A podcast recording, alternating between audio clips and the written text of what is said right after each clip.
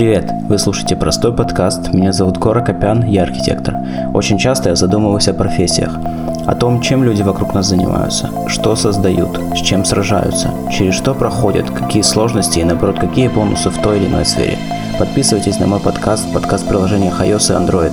Обязательно поделитесь с друзьями и жду ваших комментариев. Ну а мы начинаем.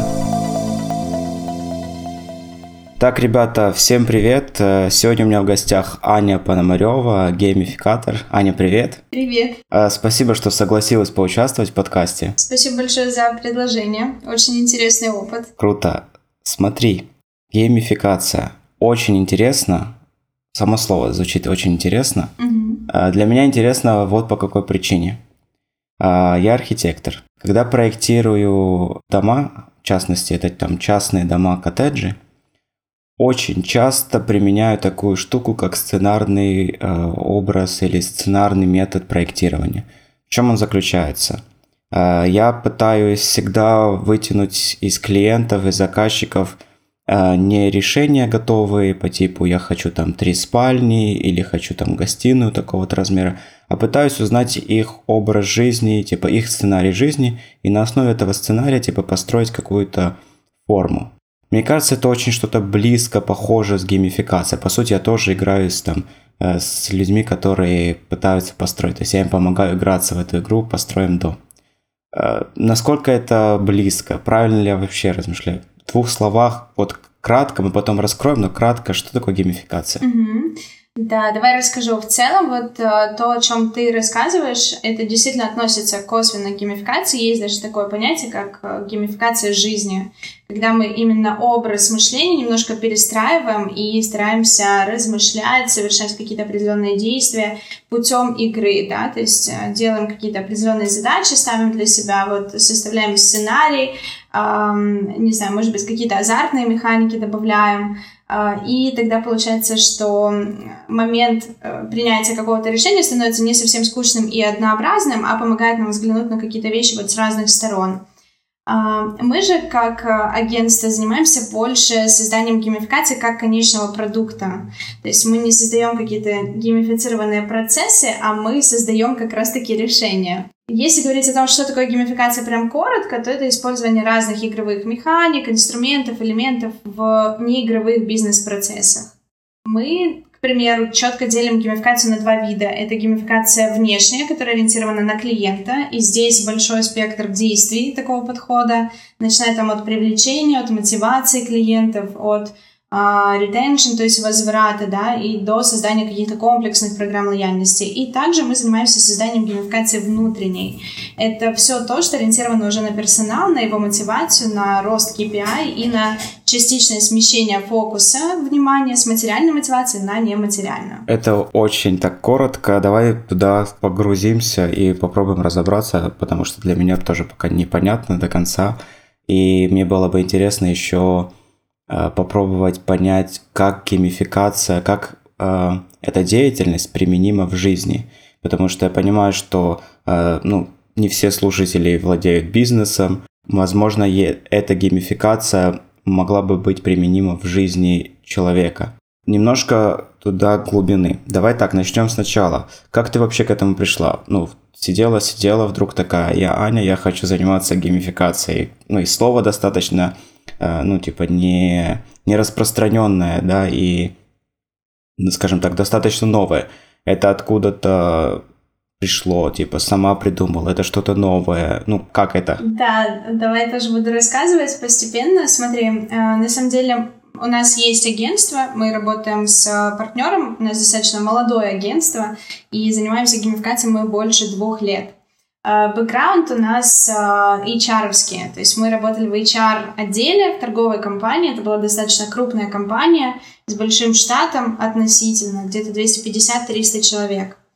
Э, я работала HR-менеджером, и мой партнер работал корпоративным тренером, поэтому мы очень часто сталкивались с работой с персоналом и искали различные способы удержания, потому что компания работала по принципу контактного центра, и там присутствует большая текучка кадров. А, в один момент перед нами стала задача резко сократить этот показатель. А, была смена сезона с весны на лето, это означает, что большинство молодежи куда-то разъезжается, да, и уходят с работы. Наша задача была всех их удержать. И мы искали вот как раз-таки дополнительные способы, как это можно сделать, кроме того, что предложить выше уровень заработной платы, да, поднять, сделать его более конкурентоспособным, при том, что условия труда были достаточно среднего уровня. И э, именно по этой причине мы пришли вот к созданию геймификации. Мы создали первый проект, просто добавили развлечений в процесс игры, то есть мы не замещаем игрой работу. Это не означает, что люди должны бросить все, всю свою трудовую деятельность, сесть и поиграть в какие-то игры, да, PlayStation. А, мы все это делаем без отрыва от трудовой деятельности. То есть человек работает, и какие-то определенные задачи мы плавно переносим а, в формат игры. Мы создали сюжет, вот так, чтобы представить сейчас, как это все происходило.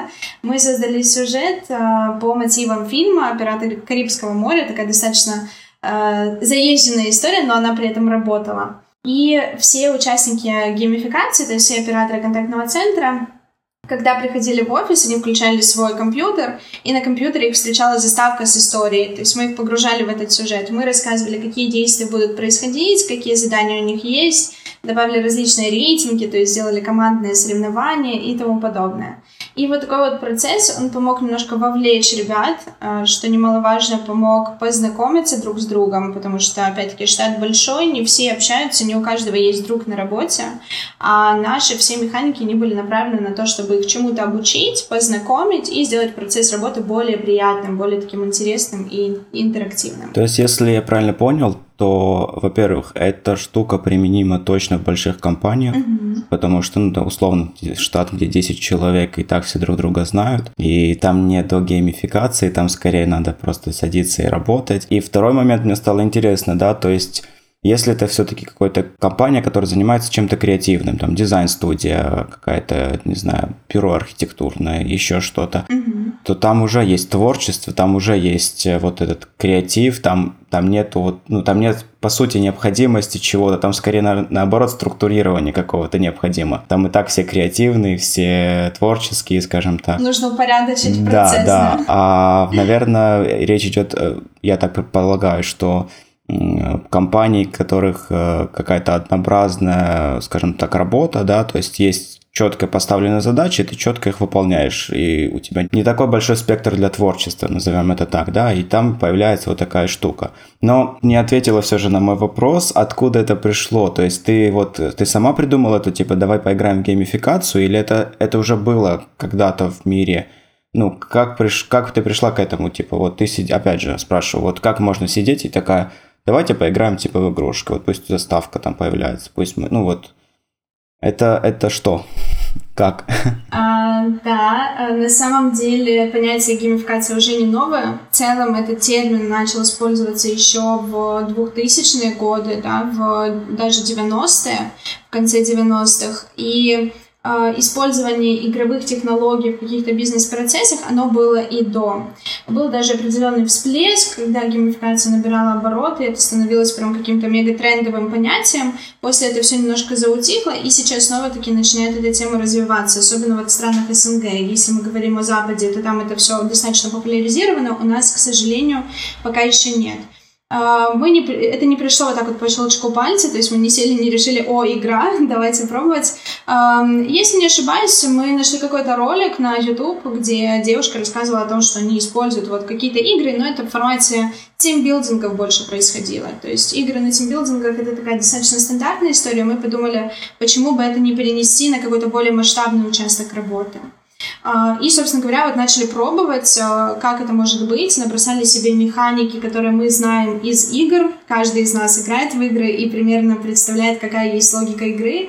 Мы это все набросали и начали переносить вот именно на рабочие моменты. Ну и, собственно говоря, по тем вопросам, которые ты еще задал, э, есть такое ошибочное понятие, что действительно геймификация она может использоваться только в больших крупных компаниях. Это не так, сразу скажу. А, то есть геймификация может использоваться даже при коммуникации руководителя с подчиненным, да, там, где присутствует только два человека, когда он в формате каких-то заданий, поощрений э, выстраивает коммуникацию. Если говорить о маленьких штатах 10 человек, то геймификация тоже уместна. Просто все зависит от того, на какие процессы мы перекладываем да, и переносим игру.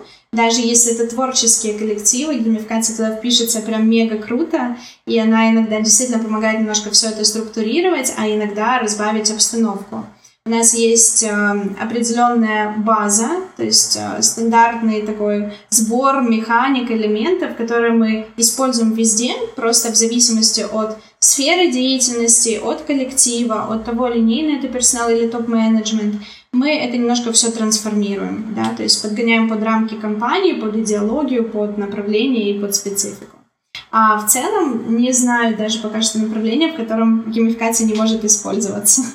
То есть мы вот э, периодически проводим еще интенсивы, разные онлайн-вебинары, и приходит большое количество участников, каждый из разной ниши, и все задают вопрос, а как геймификация может проявиться у меня, а как у меня? И мы даже если не создаем проекты за счет того, что нам приходится подумать, а как это возможно там или там, мы уже знаем заранее ответ. То есть там неважно производство, это логистика, маркетинг, продажи, везде игровые подходы могут использоваться. А как, например, мне нужно понять, что мне вообще нужна геймификация? Как это вообще должно в голову прийти? Предположим, я понимаю, что в моем коллективе а, моей студии. Mm-hmm. Какие бы должны быть признаки, что я такой, мне нужен геймификатор?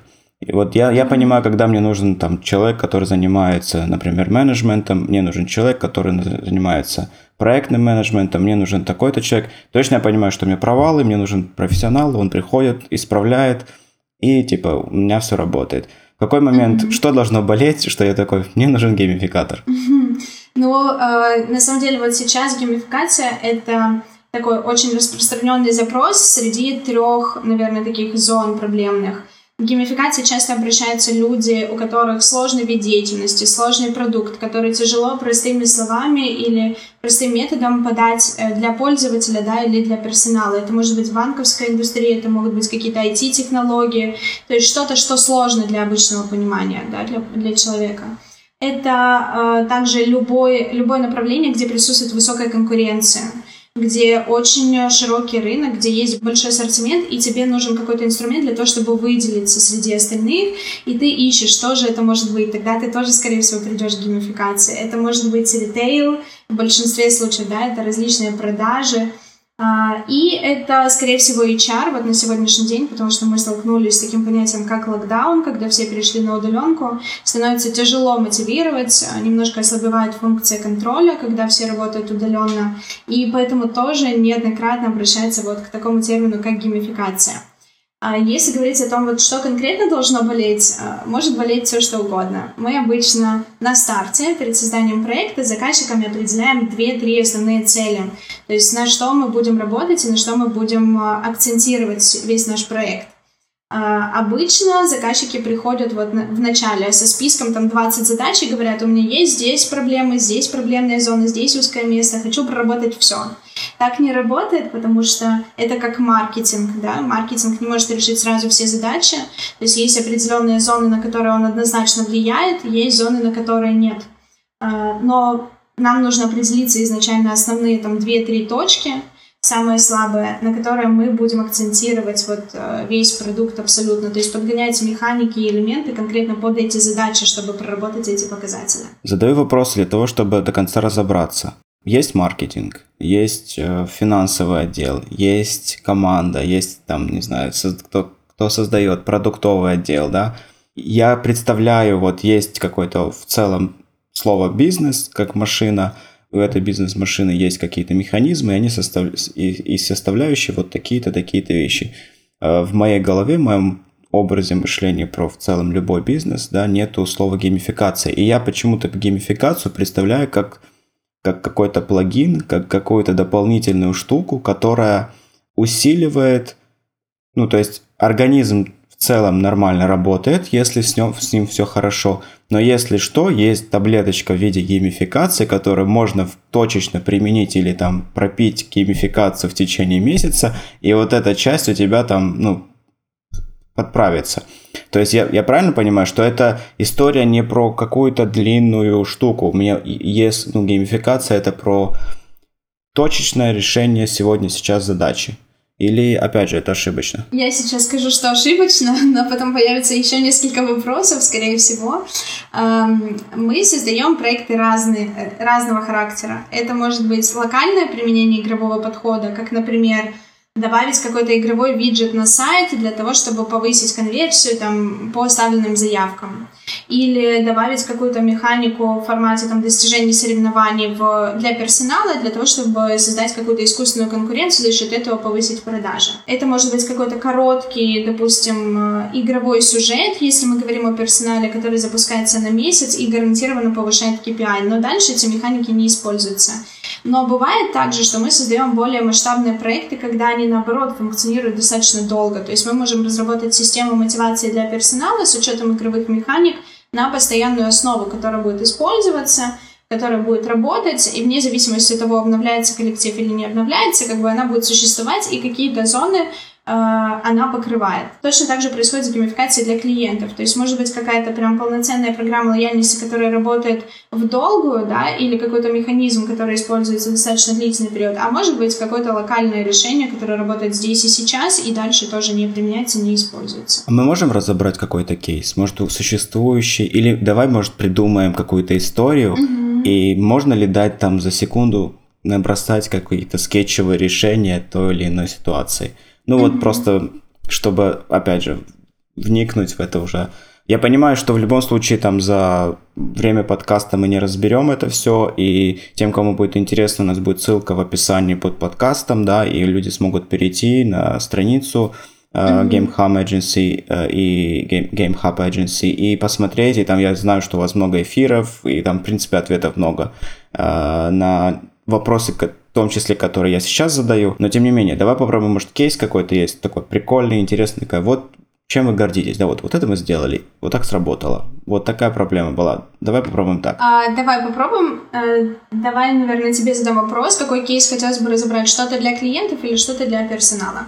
Что будет интереснее? А чем больше приходят люди? Вот с каким запросом? А, да, одинаково на самом деле. одинаково. Просто начинали мы, допустим, из внутренней геймификации для персонала, потом перестроились на внешнюю. Сейчас мы активно ведем и те, и другие проекты. Что внутренне? Давай так, э, немножко тогда подождем с разбором кейса. Тогда вопрос. Внутренняя геймификация. Какие результаты дает? Вот какие-то ключевые.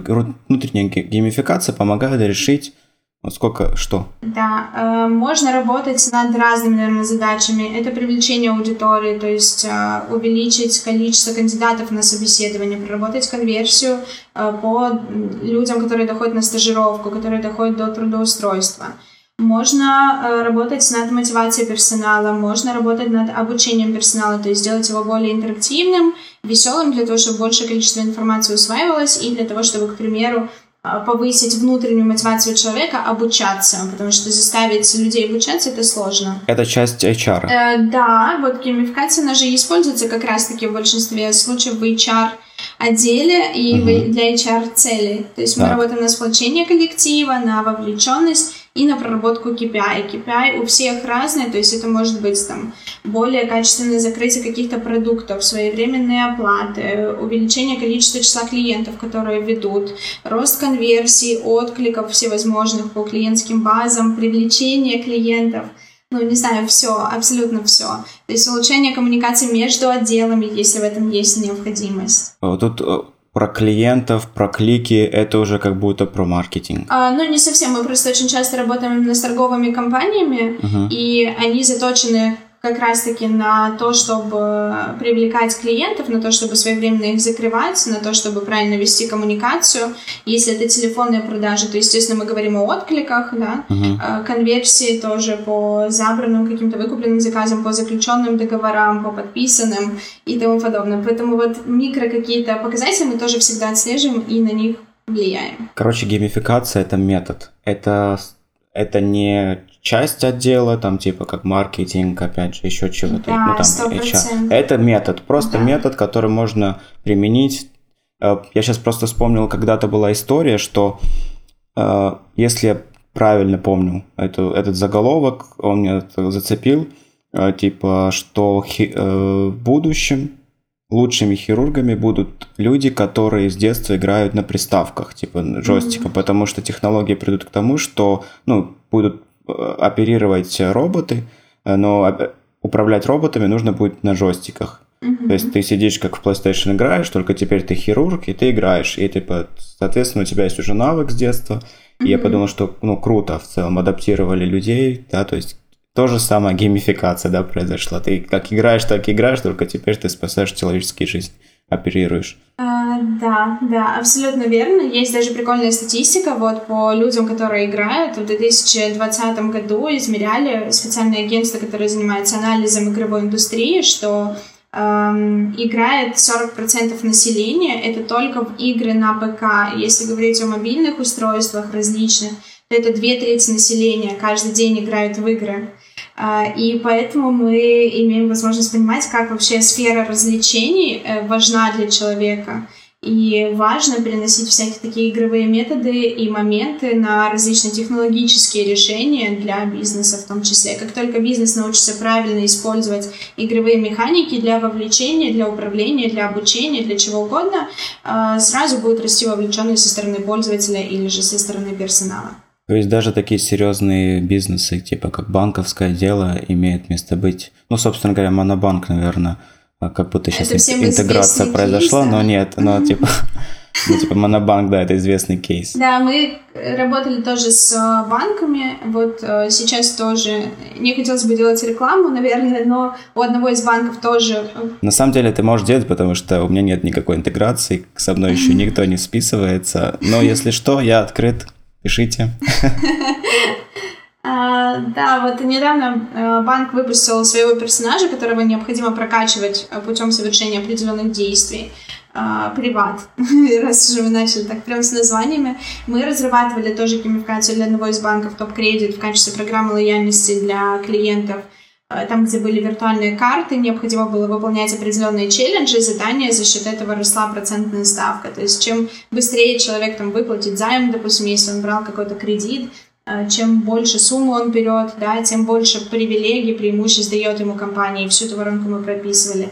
Есть еще неплохой кейс, вот если мы говорим только о банках, это Тинькофф банк, который разработал полноценный квест, с помощью которого привлек огромное количество аудитории, набрал сумасшедшую узнаваемость, и это все просто благодаря тому, что ребята добавили игровой элемент и механику вовлечения такого интерактивного взаимодействия друг с другом и момент игры. Нужно было выполнять какие-то действия, взамен что-то получать. То есть сама механика, да, достижения, она очень и очень простая. Но в каждом абсолютно бизнесе она применяется и выглядит совершенно по-разному.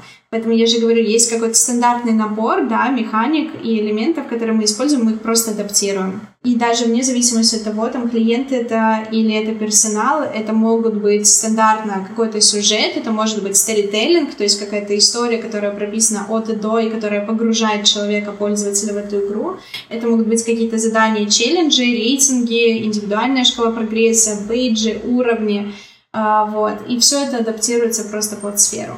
Я сейчас подумал, что бизнес это круто, классно и супер. Сейчас слушали такие, ну, молодец, конечно, Гор. Типа, геймификация в бизнесе, это, конечно, интересно. А как мне это в жизни это применить? Зависит, опять-таки, от целей. Э, так как мы заточены на бизнес, мы уже привыкли размышлять вот с э, точки зрения каких-то целей и задач, да? Давайте размышлять с точки зрения личной жизни просто, в смысле, там, типа, проснулся, пошел, побегал, пришел, ну, короче, обычная жизнь, а, ничего такого, то есть не бизнес. Я сотрудник, а, угу. еду на работу на 9, приезжаю, заканчиваю работу там в 6, в 5, не знаю, в 7, кто как. Заканчиваю свою работу, у меня на работе все налажено, а мне хотелось бы применить геймификацию в жизни. Возможно ли вообще это? Ну, типа, что это дает? Вот, типа, это Опять же, это же метод, а значит, любой процесс, который я делаю, я могу этим методом пользоваться. Типа, могу ли я в хобби заниматься способом геймификации? Ну, я не знаю, сейчас фантазирую, но пытаюсь, типа, как-то прицепить геймификацию в жизнь человека. А, на самом деле, я думаю, что каждый человек прибегает к этому, но прибегает интуитивно и даже не осознавает, что это штука, которая есть тоже в игре. Например, когда мы там занимаемся спортом, да, сколько есть девочек, да, или парней, которые думают, ну вот, я пять дней в неделю побегаю, в выходные я бегать не буду. У меня есть молодой человек, который сейчас занялся бегом, и он решился поставить вот такой тоже мини-челлендж, пять тренировок в неделю. И он знает, что если я, допустим, не выполнил эти пять тренировок в будни, то я должен бегать в выходной. Или если я выполнил, и я молодец, то за это я там все даю какое-то поощрение, да, там шоколадку, ну да, это сейчас очень банально. Но это уже задача, которую мы формируем для себя в формате челленджа, мы себе запрограммировали, что будет какое-то поощрение в конце, и мы получаем гормон счастья, радости, да, то есть выделяется дофамин, как только мы понимаем, что это вознаграждение мы получаем. И вне зависимости от того, как, э, как сильно мы будем дробить наши задачи повседневные и рутинные, но если мы добавляем для себя уже какой-то приз, бонус в конце, мы достигаем новых высот и вершин, таких очень маленьких, но это тоже игра. По сути, это воспитание только самого себя. Ну, как да, я подумал, да. как детей воспитываешь, типа, сделаешь домашнее задание, купим, там, закончишь школу с пятерками, мы тебе сделаем вот это.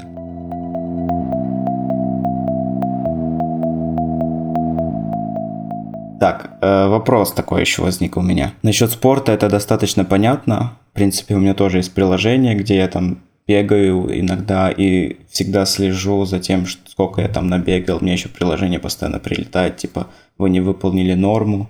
У меня есть знакомая, mm-hmm. которая кайфует, когда у нее на часах, на Apple Watch три кольца закрываются. Она каждый раз, когда mm-hmm. такая, все, я закрыла три кольца.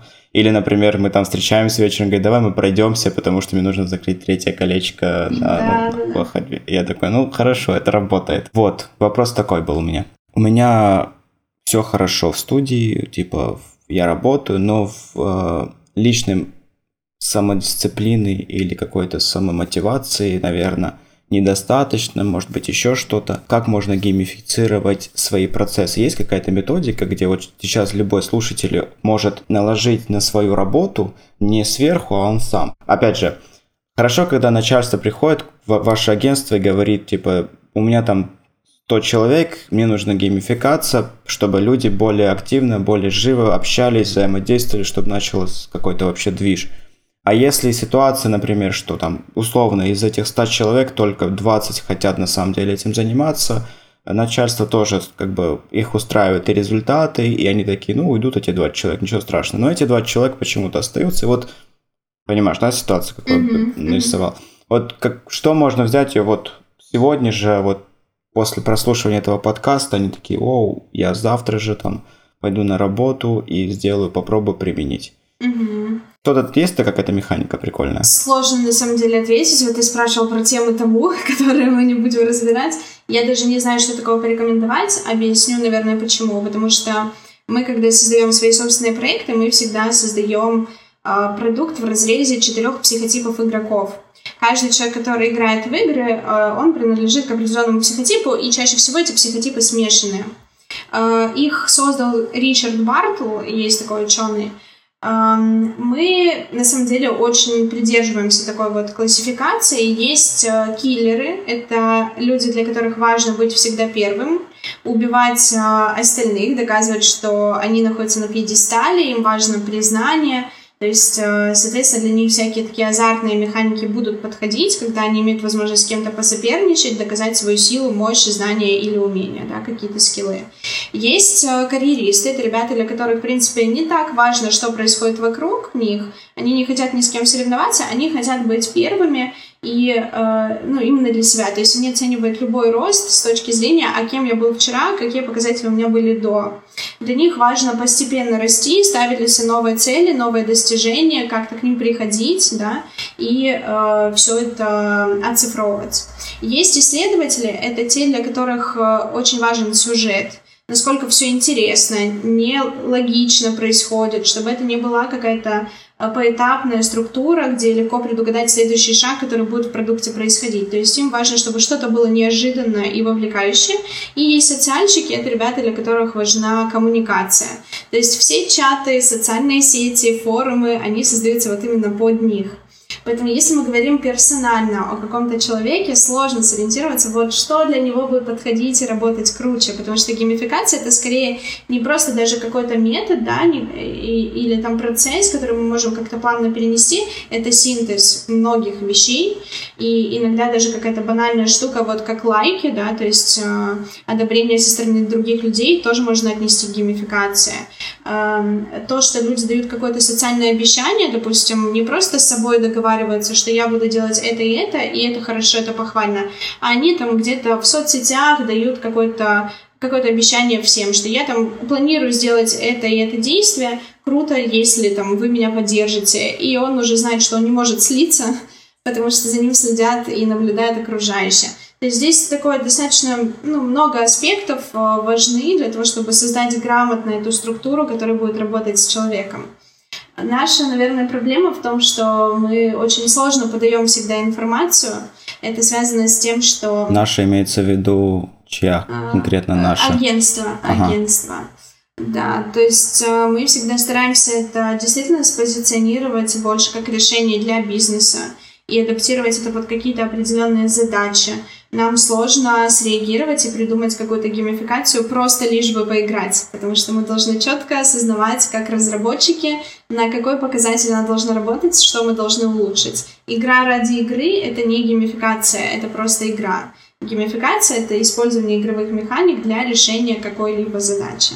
В жизни могу решить с помощью геймификации какую-то задачу? Ну, давай, не знаю, как-то поконкретнее, какую задачу? К какому врачу пойти, например, да? Ты выбираешь, какая клиника? Не, нет, нет. ну это, давай так, я расскажу кейс, который сейчас у меня проходит. Я со своим другом э, договорился вне зависимости от того, ну то есть у меня есть какие-то свои личные э, там трекер, трекер по задачам, но тем не менее, каждое утро мы с другом списываемся, он скрин кидает своих задач на, на сегодня, а я ему свой. Mm-hmm. А, иногда я думаю, что ни он, ни я не читаем, не вникаем до конца, что значит в этих задачах, но факт того, что мы скидываем, на следующее утро говорим, сделал, не сделал, или вечером даем другой скрин, где зачеркнуто. Mm-hmm. То есть относительно недавно это начали применять, но это работает, как оказалось. Mm-hmm. Потому что для меня, например, очень важно, что мой друг думает обо мне, потому что, ну, это значимый человек в моей жизни. Типа я могу условно точно проигнорировать, если я тебе буду кидать, к примеру, потому что, ну, что мне там, а, ну, Аня подумает обо мне чуть хуже или чуть лучше, мне от mm-hmm. этого, наверное, ни горячо, ни тепло будет а для я знаю, что ну типа для меня он является неким авторитетом, и я, и я для него являюсь неким авторитетом, и вот эту планку не хочется понижать, потому что за этим стоит э, дружба. И у меня это работает. Я подумал, что почему бы это не применить и, и вот таким образом двигаться, потому что не иногда хочется типа просто полежать, ничего не сделать, да ладно, завтра, то есть ты не, не записываешь, не упускаешь что-то, вот. Это геймификация? Ну, отчасти, конечно же, да. То есть ты тоже даешь определенное обещание другому человеку, вы обмениваетесь, то есть ставите какие-то задания э, условные, да, отправляете там каждый раз эти скриншоты. Э, вы знаете, что если вы не отправили скриншоты, то будет, грубо говоря, какое-то наказание. То есть там, к примеру, не очень хорошая мысль со, со стороны твоего друга, ах, он не отправил. Э, и ты точно так же будешь знать, что вот если я не отправлю, то, в принципе, получится не очень приятная ситуация. Э, отчасти, да. То есть э, это механика больше такого, наверное, социального обещания. Есть механика достигательства. Это если бы вы ставили какие-то определенные цели, одинаковые друг для друга и стремились там быстрее кто э, дойти, да, кто первый. Может быть, не знаю, еще какое-то ограничение по времени. Например, вы устанавливаете определенные дедлайны и стремитесь тоже как можно быстрее к ним прийти. То есть это тоже будет геймификация. Может быть, вы придумаете какой-то общий приз, а, что вы там поедете на отдых или вместе сходите на какой-то концерт при условии, что все задачи, которые вы прописали на неделю, будут выполнены с а, двух сторон. Ты со своей mm-hmm. стороны, друг со своей стороны. То есть вот такие вот какие-то мелкие штуки, да, их можно использовать в повседневной жизни. Ты применяешь их в повседневной жизни? А, я уверена, вот я же уже говорила, что каждый человек их применяет, но интуитивно. То есть мы не всегда осознаем, что это была геймификация. Вот я что-то сделал, и это оно, это игра. Понял. Это э, как раз-таки геймификация жизни, когда мы какие-то процессы, даже не обдумывая, на подсознательном уровне э, внедряем в свою жизнь, но мы не анализируем, это что-то из игровой индустрии, да, из IT или из маркетинга. Мы просто вот действуем под каким-то определенным а, рассматриваем ситуацию с определенной точки зрения, ставим, делаем для себя какие-то установки, и это может быть игровой формат тоже.